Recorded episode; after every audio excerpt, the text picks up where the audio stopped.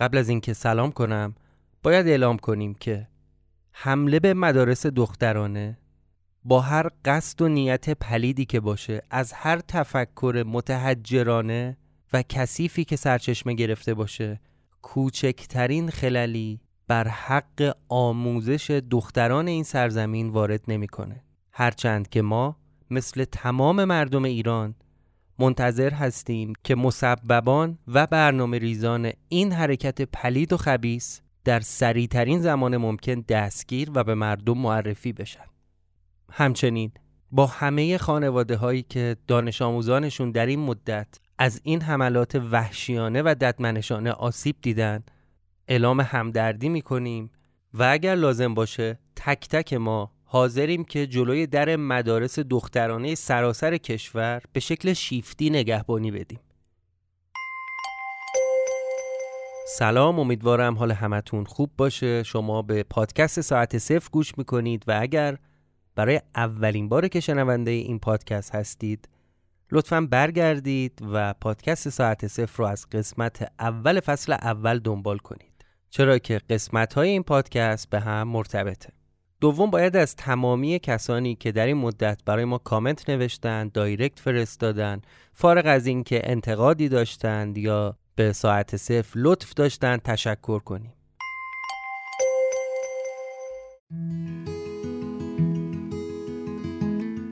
اگر دنبال یه هدیه غیر تکراری میگردید یا به فکر این هستید که امسال سفره هفسینتون رو نونوار کنید می‌تونید از محصولات گروه سرامیکی سرشت استفاده کنید. اسپانسر این قسمت از ساعت صفر دستازه های سرامیکی سرشته. حتما با من موافقید که داشتن ظروف و لوازمی که به شکل سفارشی بنابر سلیقه و خواست شما اونم از جنس سرامیک طراحی شده باشه بسیار جذابه. مخصوصا اگه جنس این دستسازه ها از سرامیک کاملا مصرفی و قابل شستشو در ماشین ظرفشویی و با رنگ و شکل ثابته. دستسازه های سرامیکی سرشت با عشق، دقت و ظرافت انواع ماک ها، ست غذاخوری، ظروف مخصوص هفت سین، ست پذیرایی، آباژور و خلاصه هر چیزی که به ذهنتون برسه رو برای شما می‌تونه به بهترین شکل بسازه. محصولات سرشت کاملا کار دسته و از مرحله اولیه کار با گل و چرخ تا پخت و طراحی و لاب و رنگامیزی توسط دستان هنرمندان انجام میشه. همچنین سرشت کلاس های آموزشی سرامیک و لعاب برگزار می‌کنه. این کلاس ها هم برای کودکانه و هم برای بزرگسالان در آخر باید اضافه کنم امکان ارسال سفارش های شما به سرتاسر سر ایران فراهمه. پس هر جای ایران که باشید می‌تونید با استفاده از تخفیف ویژه شنوندگان ساعت صفر سفارشتون رو ثبت کنید. برای دیدن محصولاتشون می‌تونید به شونوت این اپیزود برید و آدرس صفحشون رو اونجا پیدا کنید. البته اینم باید اضافه کنم شخصا لذت می‌برم از اینکه به جای خرید از فروشگاه های بزرگ یا کالاهای وارداتی از کسب و کارهایی خرید کنم. پروژه های شخصی هستند و هنر و ذوق در اون کارها بیشتر از کارهای تجاری دیده میشه. پس دعوت می‌کنم حتما سریع به صفحشون بزنید.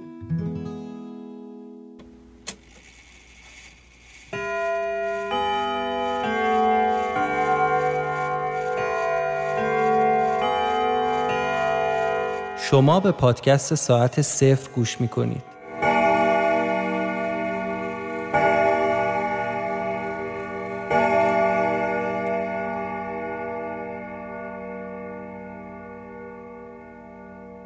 آنچه گذشت.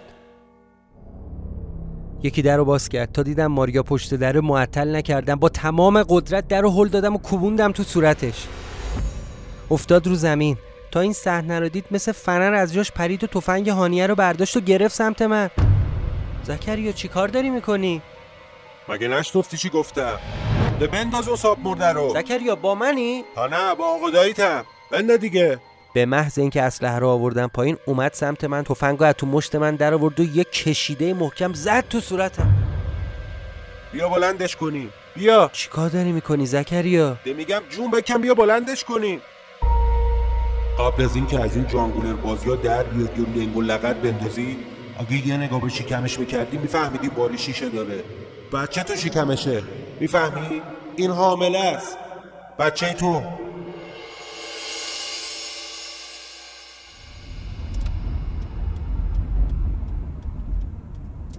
این چه سر و وضعیه؟ مهم نی. کاری که ازت خواستم و- یعنی چی مهم نیست؟ چی شده؟ بلای سر دوستت آوردن؟ دوستم. دوستم. در خونه رو باز کرد و اومدم تو. بلا فاصله بهش گفتم خب با ایار حرف زدی؟ چی گفت؟ من نمی‌تونم با ایار حرف بزنم. براش پیام گذاشتم درخواستتو مطرح کردم. بهم گفت ازت بخوام صبر کنی و منتظر باشی تا بیاد ملاقاتت کنه.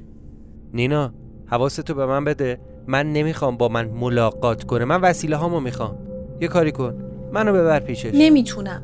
یعنی نه اینکه نخوام. امکانش نیست. چون نمی‌دونم کجاست. تا به حال ندیدمش و باهاش حرف نزدم. منو مسخره کردی یا خودتو؟ می‌فهمی چی داری میگی؟ حتما هم تو آینه باهاش صحبت می‌کنی دیگه. چرا؟ چون این همون شخصیت تخیلیه که خودت ساختی تا منو سر کار بذاری. یه راه ارتباط امن داریم از طریق نوشته با هم ارتباط می‌گیره. می‌فهمی چه موقعیتی داره؟ نه نمی‌فهمم. علاقه ای هم ندارم این داستان مسخره رو بفهمم. ببین این طرف هر کسی که هست همه این کارایی که داره می‌کنه به قیمت جونش تموم میشه. حتی اگه لو بره می‌فهمی؟ به معنی واقعی کلمه داره به اون شوره خیانت می‌کنه.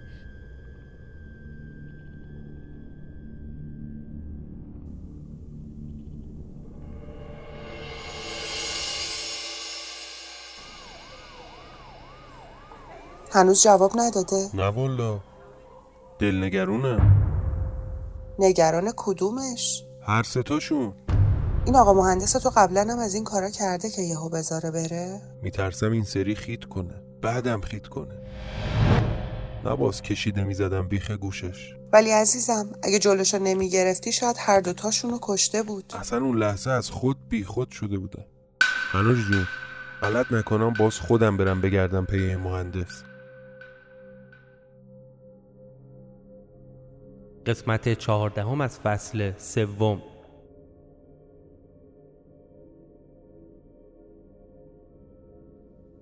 بچه که بودم یه بار عید دست جمعی با فک و فامیل رفته بودیم سفر.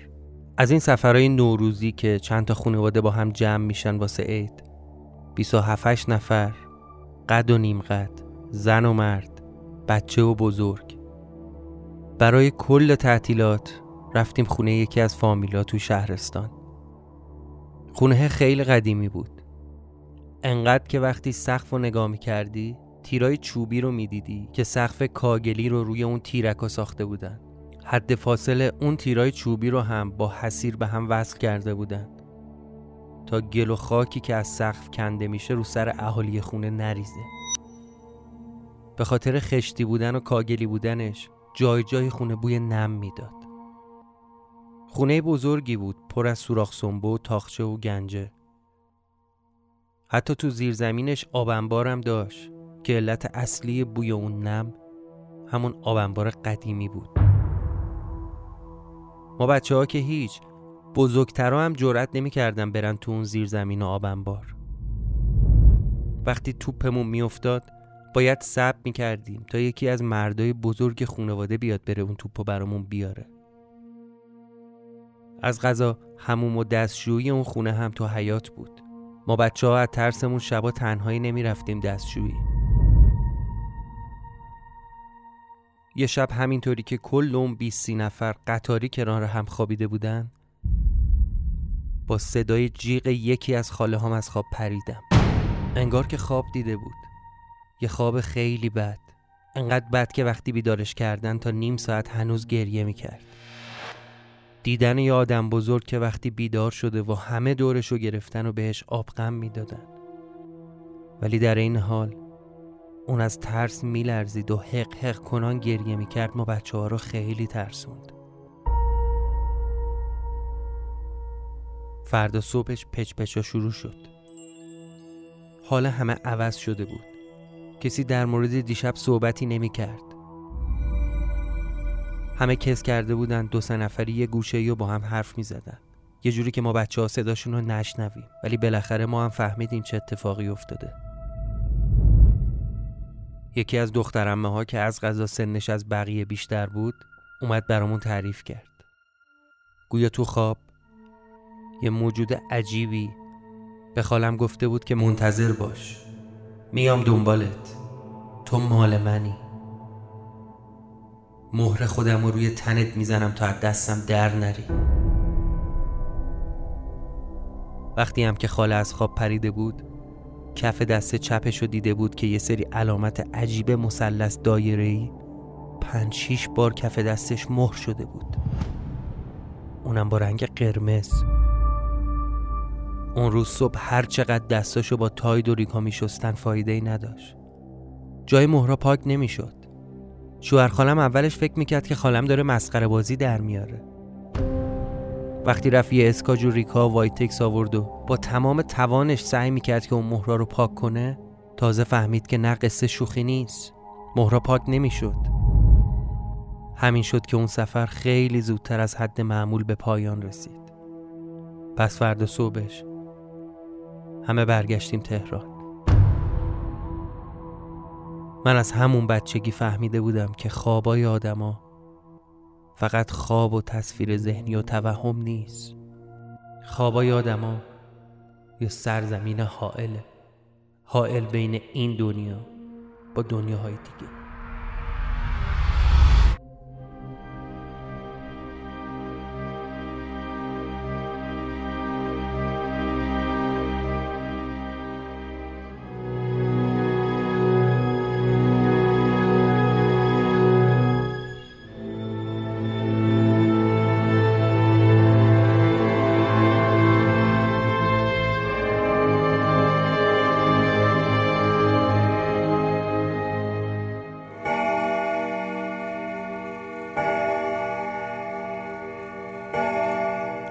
صدای زنگ باعث شد رشته افکارم پاره بشه. داشتم به این فکر می‌کردم چطوری این ماریا تونسته زکریا رو گول بزنه و براش نقش بازی کنه که حامل است. تازه پدر بچه هم منم. اونم منی که تا به حال این موجود رو حتی لمسم نکردم. ولی اگه واقعی باشه چی؟ اون موقع باید چه خاکی تو سرم بریزم؟ من و ماریا؟ یعنی ما با هم بچه داریم؟ اصلا جور در نمی اومد با این حال قشنگ معلوم بود که وقتی در و کوبیده بودم تو سر و صورت و سینه ماریا شکمشو گرفته بود و مثل مار به خودش میپیچید. نکنه واقعا حامله باشه. اصلا فرض کنیم که حامله است. خب. که چی؟ کی گفته من حتما بابای اون بچم؟ اینو از خودش در آورده تا بتونه زکریا رو گول بزنه. در ثانی با فرض اینکه اون زن حامله باشه هیچی از پلید بودنش کم نمیشه. حداقل برا من. اینکه چطور تونسته زکریا رو راضی کنه برام سواله. خیلی دوست دارم بدونم چی گفته به زکریا. ازش چی خواسته؟ چرا خواسته منو ببینه؟ هرچی به اینا بیشتر فکر می‌کردم ترسشم بیشتر می‌شد. منم آدمیم که وقتی بترسم یا هول کنم مغزم اصلا کار نمی‌کنه. خنگ خنگ میشم. میشم یه جلبک.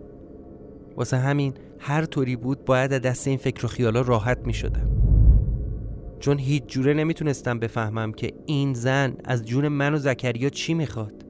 و خب این منو بیشتر از قبل میترسوند. با خودم گفتم نکنه یا ها نکنه موقعی که منو به زور تو اون انبار نگه داشته بودن و به تخت بسته بودن.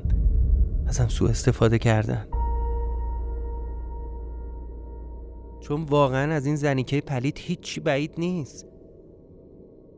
هنوز صداش تو گوشمه که می‌گفت من برای تو همون هانیم. نکنه ازم سلول گرفتن. نمی‌خواستم بیشتر از این به این چیزا فکر کنم. لازم بود ذهنم رو مرتب کنم و برگردم به کارهایی که باید انجام می‌دادم. پس رفتم سراغ وسایلی که اون یارو تو کافه برام گذاشته بود. خدا رو شکر حالا دفترچم دستم بود. این دفترچه و گزارش های روزانه که نوشتم کمکم می‌کنه تا سرگیجه که گرفتم و رد کنم. حداقل بفهمم تا امروز چه بلایی سرم اومده. کی به کی بوده؟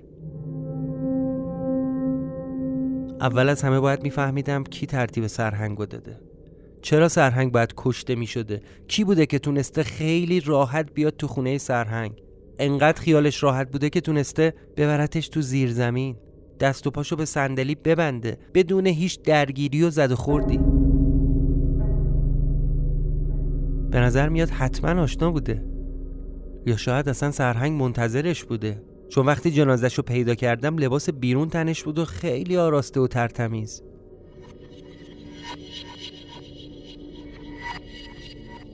اون شب به چیزایی که کنار جنازه سرهنگم پیدا کردیم فکر کردم.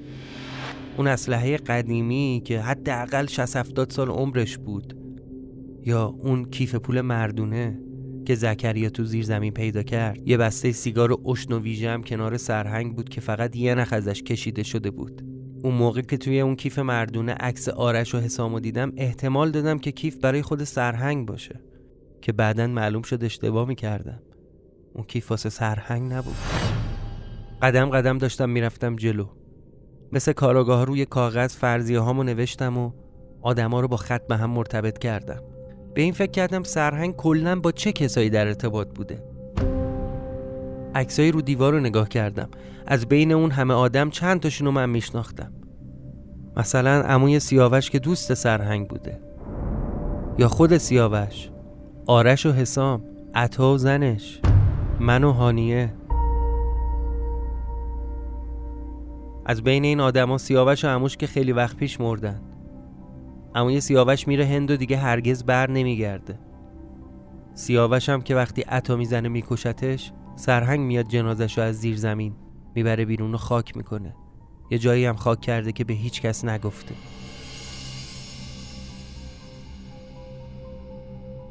خب آرش هم که همون اردوانه سالها پیش سرهنگ زندگی کرده و جلوی خودم رگایی دستشو زد. زن عطا هم که تو خونه کشتن. هانیه هم که تبدیل شده به ماریا و اثری از هانیه نیست. لعنت بهت نینا. این جمله ای که از ایار گفته خیلی درسته. هیچ زوجی از بین آدمایی که اومدن تو این خونه سرگذشت خوبی نداشتن. حتی اون دوتا بچه آرش و حسام از بین این آدما از سرنوشت دو نفر هیچ خبر نداشتم تا جایی که یادمه عطا تو اون نامه‌ای که برای دوستش نوشته بود گفته من میرم فسا. این آخرین چیزیه که از عطا می‌دونی. از طرف دیگه آرش و حسام هم که بعد از خوندن اون نامه تصمیم گرفتن برن فسا که بعد توی جاده تصادف می‌کنن. آرش برمیگرده اینجا ولی حسام گم میشه و هیچ موقع ردی ازش پیدا نمیشه. من هنوز نمی‌دونم که تو فساد چه خبر بوده. شاید بعد برم خودم اونجا. ولی بگذریم.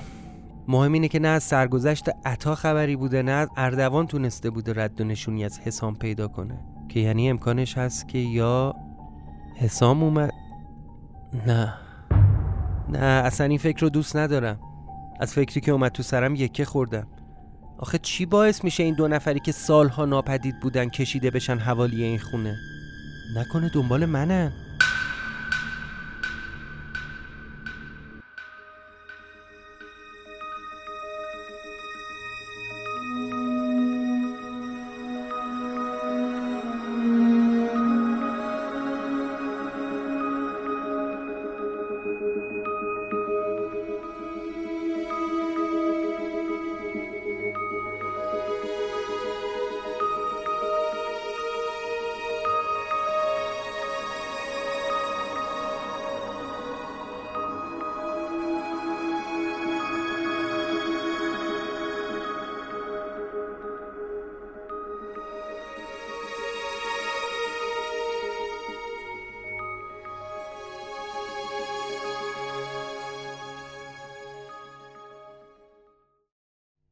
مجبور بودم برگردم خونه سرهنگ.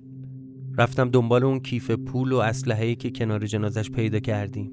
در خونه رو باز کردم و اومدم تو. سلام داشت زکریا بود. نشسته بود تو خونه روی صندلی. انگار منتظر من بود. جواب سلامش رو ندادم. آقا مهندس روم سیاس که دستم بلند شد رود.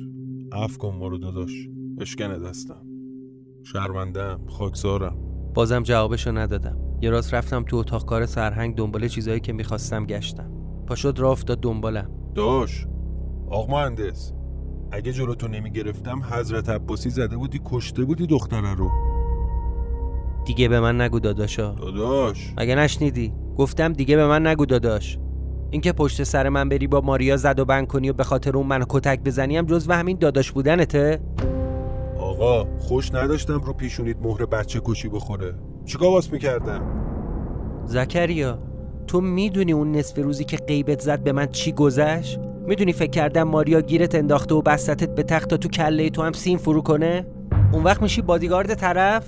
دست رو من بلند می‌کنی؟ مهندس جون منو نگاه کن گوش بگی دو دقیقه. طرف بار شیشه داشت. زدی پک و پهلوش آشولاش کردی. گیرم به خون اون زن تشنه ای اون طفل معصوم چه گناهی کرده که داشتی سقطش می‌کردی؟ بچه خودته. حرفای اون زنیکه رو برای من تکرار نکن کدوم بچه؟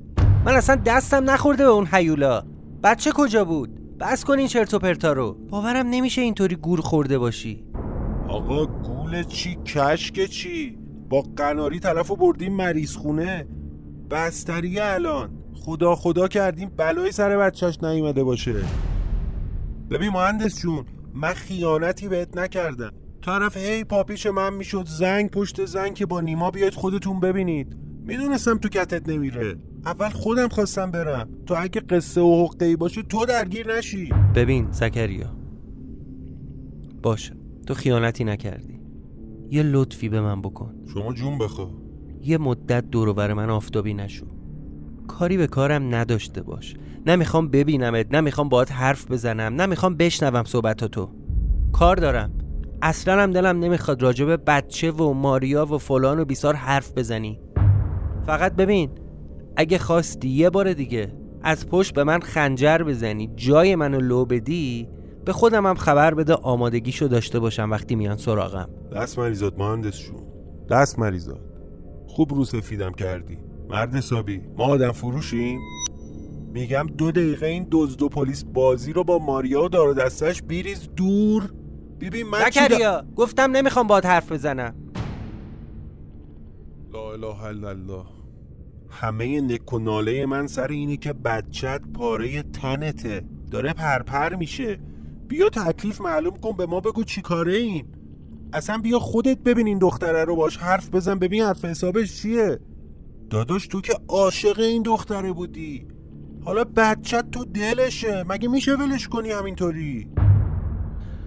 آره. چون اون بچه من نیست. اونم هانیه نیست. این دو هزار دفعه. با کسی هم حرفی ندارم. این حرف رو بهش زدم و رفتم در کشوی میز سرهنگ رو باز کردم. کیف پول و تفنگ رو برداشتم. یه چند دستم لباس ریختم توی نایلون از خونه سرهنگ زدم بیرون. داداش. آقا مهندس. داداش.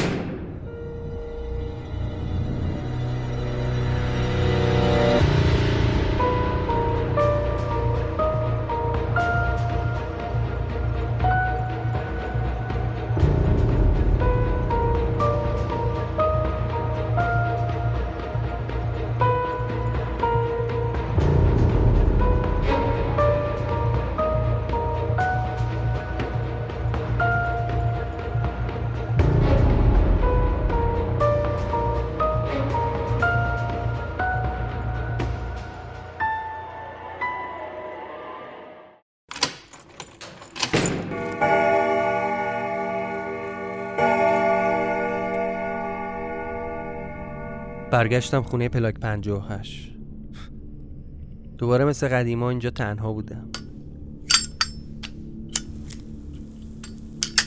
باید تو همین خونه میموندم. واسه بیموت غذا گذاشتم. ظرف آبش رو عوض کردم.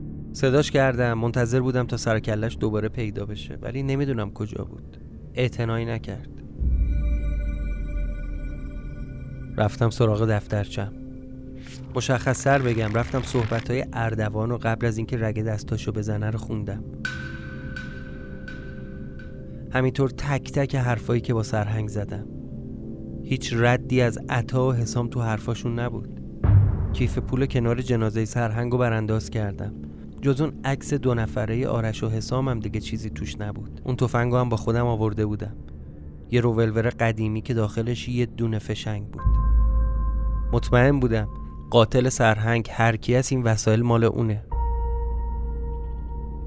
از اون عکس دو نفرم می‌تونستم نتیجه بگیرم که شاید حسام برگشته و سرهنگو کشته. چون جز خود اردوان و سرهنگ و حسام هیچ کسی از وجود همچین عکس دو نفره با خبر نبوده. اصلا عکس نداشته. یه بار دیگه همه تئوریایی که داشتم و رو کاغذ نوشتم. وسیله ها هم چیده بودم روی میز. کیف مدرسه بچه ها نوارای صدای ضبط شدهشون کتاب و دفتر مشقشون. تیکه روزنامه ای که خبر گم شدنشون رو زده بود کیف پول کنار جسد سرهنگ. دیگه شکی باقی نموند. خدایا. میگم وقتی میترسم نمی‌تونم درست فکر کنم. چطور تا الان نفهمیده بودم؟ چطور همون شب نفهمیدم؟ مثل روز روشن بوده کاری کیه؟ ولی با فرض اینکه کار خودش باشه هنوز واسه این سوال جوابی نداشتم که چرا. انگیزش از کشتن سرهنگ چیه؟ تازه اگه کار حسام باشه نباید سر و کلش تو این خونه پیدا می شد وسوسه بودن تو خونه و توقف زمان به این راحتی مگه دست از سر کسی برمیداره؟ اینجاشو نمی‌تونستم بفهمم. با عقل جور در نمی اومد ته دلم هم خوشحال بودم که این اتفاق نیفتاده کسی سمت خونه آفتابی نشده. البته امیدوار بودم که این اتفاق نیفتاده باشه. پا شدم چراغای خونه رو خاموش کردم. در خونه هم از تو قفل کردم. یه صندلی هم گذاشتم پشت در. راستشو بخوای یکم ترسیده بودم که نکنه کسی تو خواب بیاد بالا سرم و خفتم کنه. رو همون مبل قهوه‌ای بزرگ وسط خونه ولو شدم. خیره شده بودم به صورتهای تو قاب عکسا فسا از سرم بیرون نمی‌رفت. چه خبر بوده تو فسا؟ اینا چرا می‌رفتن اونجا؟ چه ربطی به خونه داره؟ با همین فکر چشامو گذاشتم رو هم.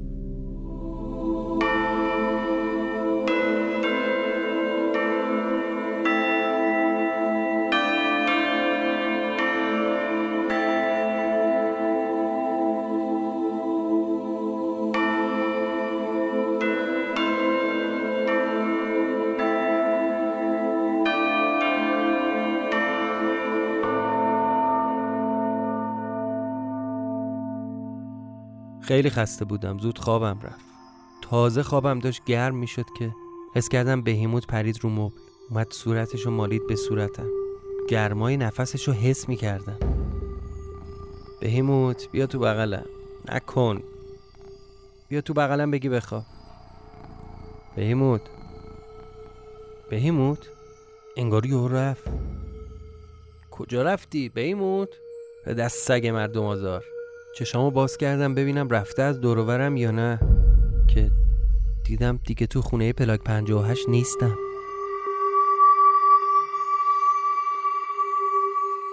یه دشت بزرگ سیاهی شب و صداهایی که از دور میاد.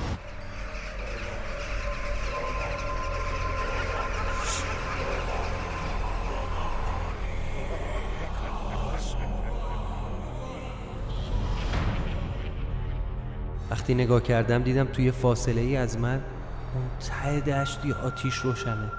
از اون نور قرمز و دودی که می‌رفت تو آسمون معلوم بود یه آتیش خیلی بزرگه.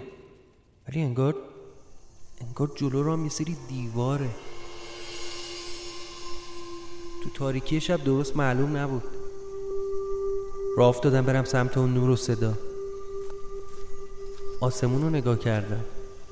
دیدم به طرز عجیبی پر از ستاره است. انگار ستاره های شب هزار برابر کرده باشی. همشون هم روشنتر و بزرگتر.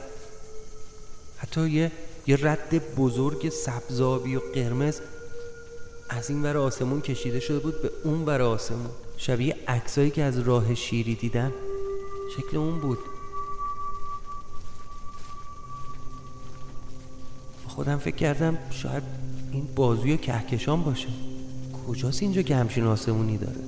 من اینجا چیکار می‌کنم اصلا؟ کم کم نزدیک شدم به اون صداها. جلوم یه محوطه سنگی بود. انگار قبلا اینجا یه سری ساختمون و شهر و اینا بوده.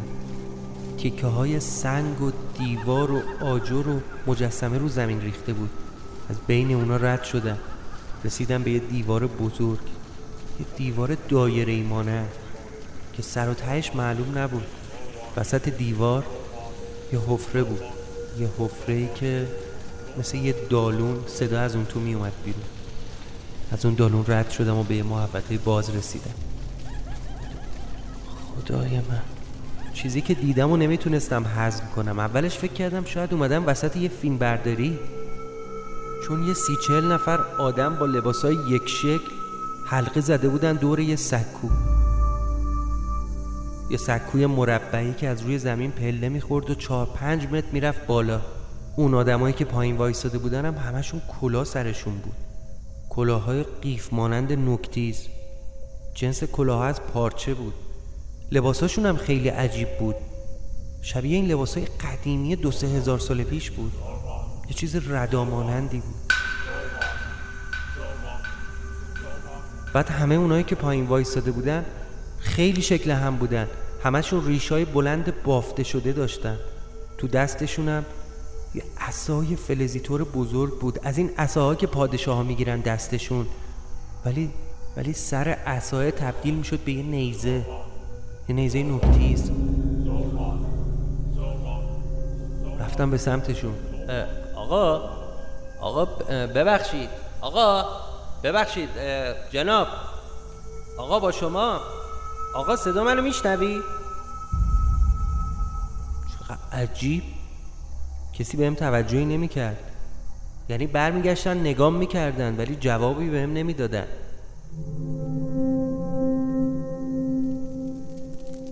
حواسشون به اون کسی بود که روی سکو وایستاده بود.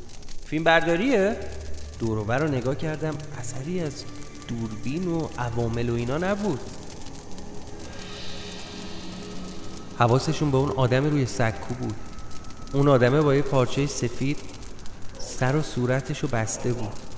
فقط چشاش معلوم بود. لباساش با این پایینی ها فرق می‌کرد. ولی انگار لباسش از پوست یه حیوان درست شده بود. اصلا معلوم نبود مرده یا زنه. اونم یه عصا دستش بود.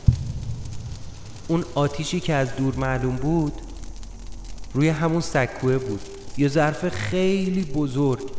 که شاید دو سه تا آدم تو اون ظرف جا می شدن شبیه یه قابلمه قول پیکر بود. شعله های اون آتیش دو سه متر زبونه می کشید. اونی که بالا وایستاده بود دستشو کرد توی ظرفی. یه چیز قرمز رنگ مالید به تمام کف دستش و انگشتاش تا آرنج قرمز شد. بعد یه مشت از اون مایه قرمز رو ریخت به اون ظرف آتیش. آتیش بیشتر شعله کشید. رفتم جلوتر. رسیدم پشت سر اون ریشوهای کلاه سر. با خودم بلند بلند حرف می زدم. اینجا چه غلطی دارم می‌کنم دو نفر از بینمون جمعیت رفتن و از پشت پله ها. یه آدم لختی که دست و پاشو بسته بودن کشون کشون از پله ها بردن بالا. روی صورت و پایین تنش رو با پارچه پوشونده بودن ولی یه مرد بود. انگار طرف رو بستن که شکنجه کنن. چه غلطی دارید می‌کنید اینجا؟ به زحمت طرف و پله ها بردن بالا و انداختن جلوی اون آدمی که روی سکو وایستاده بود. بعد برگشتم پایین پله ها اون طرف دست کرد تو اون ظرف قرمز رنگ. با انگشتش یه سری شکل و خط و خطوط می‌کشید رو تن اون بدبخت. اینا که پایین بودن یه دفعه با هم شروع کردن به خوندن. انگار داشتن یه ذکری می‌گفتن. وقتی نقاشی کردنش تموم شد یه چیزی شبیه استولاب خیلی بزرگ و در بود بعد از لای اون استولابه تو آسمون نگاه کرد. با دست اشاره کرد به اون دو نفری که روی پله ها نشسته بودن. اونا هم رفتن رو سکو دست و پای اون بدبخت رو گرفتن و پرت کردن تو ظرف آتیش.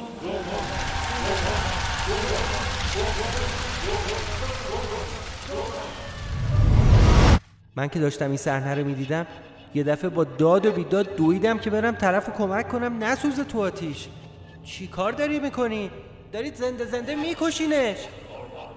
همین که داد زدم و دویدم طرفشون که از اون حلقه رد بشم یکی از این کلادارا برگشت و اسای نکتیزش رو فرو کرد تو شونه من. آی. تمام تنم سوخ وقتی این نیزه بهم خورد رو زمین خوش شدم مثل یه مترسک. دستش آورد بالا کف دستش رو گرفت به سمت من و حرکت داد تو صورتم. پرت شدم عقب. چش باز کردم دیدم از رو مبل تو خونه پلاک 58 پرت شدم وسط اتاق.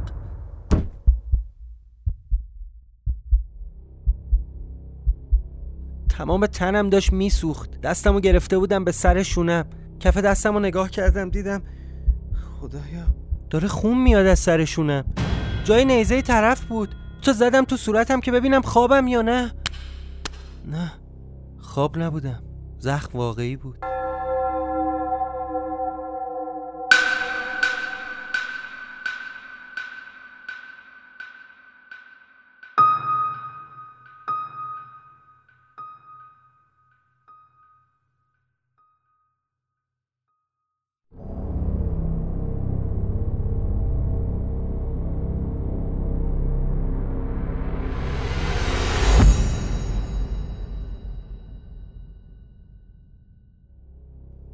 شب از ترسم دیگه نموندم تو خونه پلاک 58 سر شونم و با یه پارچه ای بستم و برگشتم خونه سرهنگ.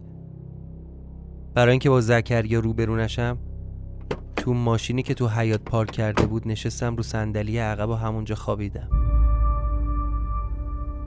انقدر خسته بودم که نفهمیدم کی صبح شد. رفتم تو خونه دیدم زکریا رفته. لباسمو که روش لکه خون بود عوض کردم و تصمیمی که دیشب گرفتم و عملی کردم. زنگ زدم به نینا. الو نینا باید فورا ببینم. سلام. امروز نمی‌تونم بیام سر قرار. کار دارم. من جای تو بودم هر کاری داشتم میذاشتم زمین. در چه موردی؟ ببین من تصمیممو گرفتم. می‌خوام برم پیش ماریا. چی؟ بری پیش ماریا که چی بشه؟ اینش دیگه به تو مربوط نی تا نیم ساعت دیگه اگه اومدی جایی که میگم. شاید این شانس رو داشته باشی. قبل از اینکه ماریا بفهمه در حقش خیانت می‌کردی خودتو نجات بدی. نیما می‌فهمی چی داری میگی؟ الو. بلوار کشاورز سر خیابون وسال نیم ساعت نینا. نیم ساعت. الو.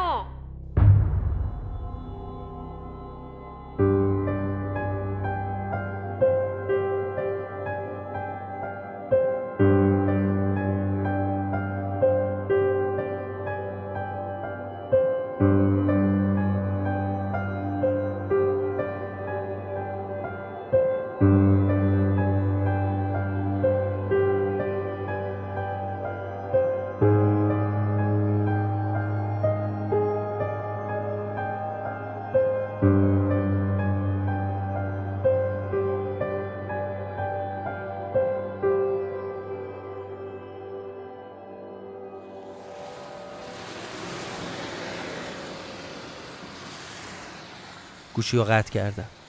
مطمئن بودم که میاد سر قرار. ماشین رو از تو حیات برداشتم و رفتم دم اون آدرس منتظر نشستم. البته ماشین رو عقبتر پارک کردم و لب جدول وایسادم تا نینا بیاد. چند دقیقه زودتر از اون نیم ساعت خودش رسون به آدرسی که گفتم. همین که از پشت فرمون منو دید سری زد کنار. ماشین رو ول کرد و پیاده دوید سمت من.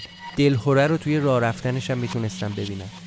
نیما چی شده؟ این حرفایی که زدی چه معنی داره؟ هیچی. هیچ معنی نداره. از این موش و گربه بازی خسته شدم. ببین اینا دیگه بریدم. نمی‌خوام این موضوع ادامه پیدا کنه. تا الانم منتظر این ایار شما بودم. ولی ولی فهمیدم همش بازیه. دیشب تصمیم گرفتم. چه تصمیمی؟ این که بری تو بغل ماریا و خودتو به دشمن شماره یک تسلیم کنی؟ آره. چون ماریا حامله است. بچه من تو شکمشه. چی؟ چقدر خوب تعجب می‌کنی. لابد تو هم خبر نداشتی مدتی که من زندانی ماریا و تو بودم. اون چه بلاهایی سر من آورده و چه سوء استفاده ای ازم کرده. ولی درست شنیدی. اون حامله است. بچه من تو شکمشه. ببین به عیار بگو من دو سه روز بهش وقت دادم. ولی اون حتی حاضر نشد با من صحبت کنه. خب راهی ندارم دیگه. می‌خوام برم این قائله رو تموم کنم. یعنی می‌خوای بری با کسی که تصمیم گرفته زندگی همه رو نابود کنه همدست بشی؟ آره پای بچم در میونه. بعدم وقتی نمی‌تونم جلوش وایسم جنگیدن باش احمقانه است. کاری از دستم بر نمیاد. من یه آدم بدبخت خنگم که یه سری کفدار مثل تو ریختن دور هر کی یه تیکه از من می‌کنه و میره. مخصوصا که مطمئنم ایار شما وجود خارجی نداره. اینم یه بازی کثیف دیگه توه. ببین این که الان دارم بهت میگم به خاطر لطفیه که قبلا در حقم کردی. یه بار به هم کمک کردی یه بار لوم ندادی. پس تا فردا وقت داری که از شهر خارج بشی و فرار کنی و بری جایی که امیدوار باشی دست ماریا و داره دستش بهت نرسه. چون از این به بعد منم تو تیم ماریا. مطمئنم. وقتی ماریا بفهمه تو و این دوست خیالیت ایار این همه مدت بهش خیانت کردید از زیر سنگم که شده دلش می‌خواد تو رو پیدا کنه. باور نمی‌کنم. باورم نمیشه همچی کاری بخوای بکنی. خیلی خوب. می‌تونی تا فردا صبر کنی تا ببینی باورت میشه یا نه.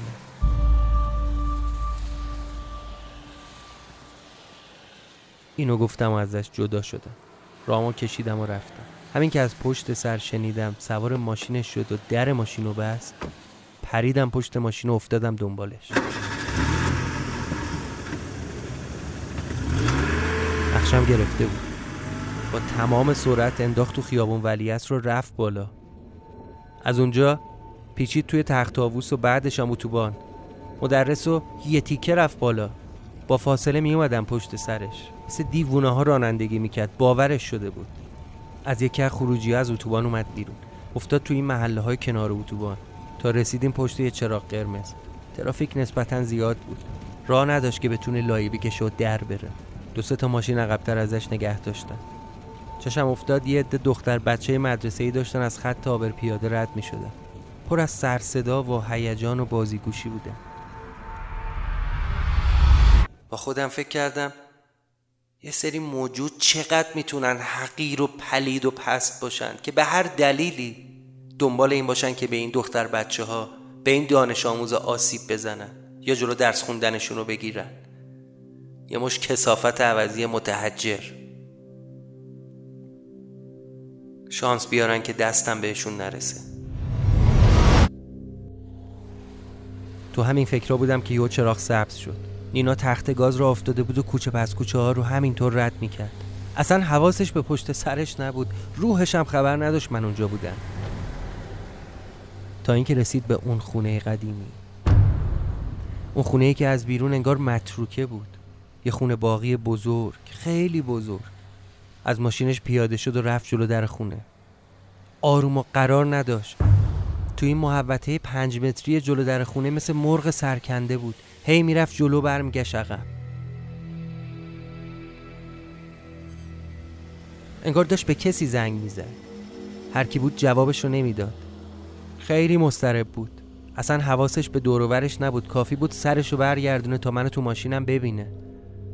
از تو داشبورد اسلحه‌مو برداشتم و منتظر شدم ببینم کسی میاد در رو باز کنه یا نه. هر لحظه امکان داشت کسی که این همه را دنبالش اومدم و گیر بندازم. فقط کافی بود در خونه رو باز کنه. در خونه باز شد. ولی معلوم نبود کی پشت دره. لای در باز شد و نینا رفت تو. ای به خشکی شانس.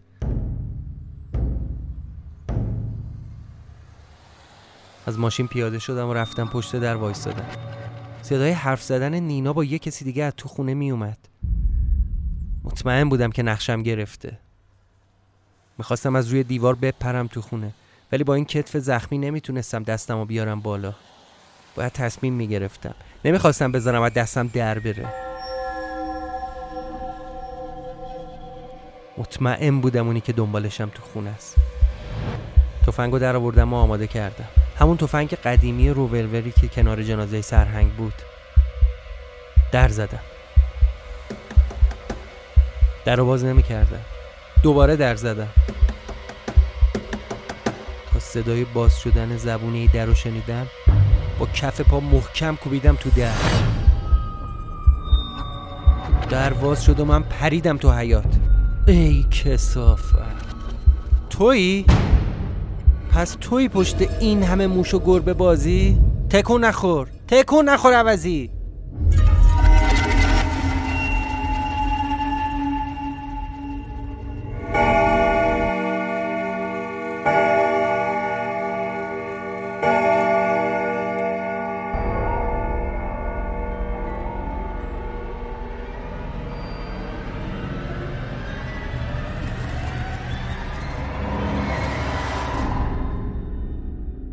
پایان قسمت چهاردهم فصل سوم.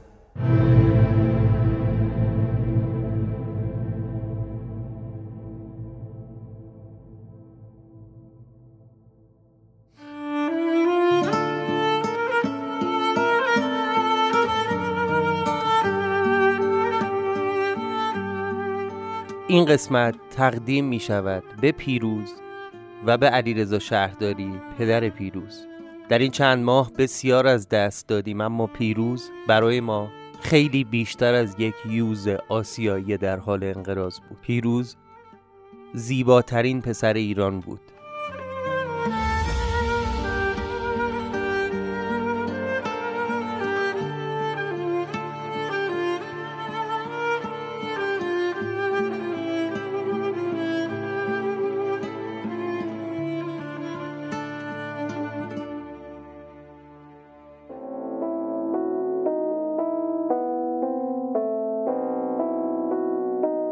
ممنون که به ساعت صفر گوش کردید. این قسمت چهارده فصل سوم ساعت صفر بود که در هفته دوم اسفند 1401 ضبط و منتشر میشه. ازتون می‌خوام توی هر پلتفرمی که ما رو میشنوید لطفا این اپیزود رو لایک بزنید. چرا که لایک زدن شما به پلتفرم های مختلف کمک می‌کنه که ساعت صفر رو به شنوندگان بیشتری معرفی کنه. در ضمن باید بگم که از همه شما که برامون کامنت می نویسید از طریق اینستاگرام و توییتر مستقیما با ما در ارتباطید سپاسگزارم. خوشحال میشم که نظرتون رو درباره این اپیزود توی هر پلتفرمی که میشنوید حتما کامنت بذارید. یه نکته هم درباره این بگم که بعضی از دوستان علاقه خیلی شدیدی دارن که این پادکست زودتر تموم بشه و من نمی‌دونم. نمی‌دونم که چرا. باید ارز کنم خدمتتون که ساعت صفر مثل هر سریال دیگه. یه طراحی مشخص داره که داره بر طبق اون طراحی داستان رو برای شما روایت می‌کنه. امکان داره بعضی از قسمت ها برای شما بیشتر جذاب باشه و مورد توجه قرار بگیره و امکان داره بعضی از قسمت ها رو دوست نداشته باشید در هر صورت نظراتتون محترمه و ساعت صفر هم کماکان ادامه خواهد داشت. اینم بگم که چه ساکن ایران هستید و چه اگر ساکن خارج از ایران هستید می‌تونید که از ساعت صفر حمایت مالی بکنید. حمایت های شما در این دوران سخت کمک بزرگی برای ادامه فعالیت ساعت صفره. مخصوصا که کم کم به موعد خرید اشتراک سالانه میزبان پادکست هم نزدیک میشیم. پس اگر دوست دارید این پادکست ادامه پیدا کنه و اگر معتقدید که ارزشش رو داره می‌تونید از طریق حامی باش برای شنونده های داخل و از طریق PayPal برای کسایی که بیرون از ایران هستن از ساعت صفر حمایت مالی کنید. و نکته پایانی این که پادکست ساعت صفر یک اپیزود دیگه تا پایان 1401 منتشر می‌کنه. پس منتظر قسمت بعدی ما باشید تاریخ پخش قسمت بعدی از طریق توییتر، تلگرام و اینستاگرام ما اطلاع رسانی میشه. با ما در ارتباط باشید و متشکرم.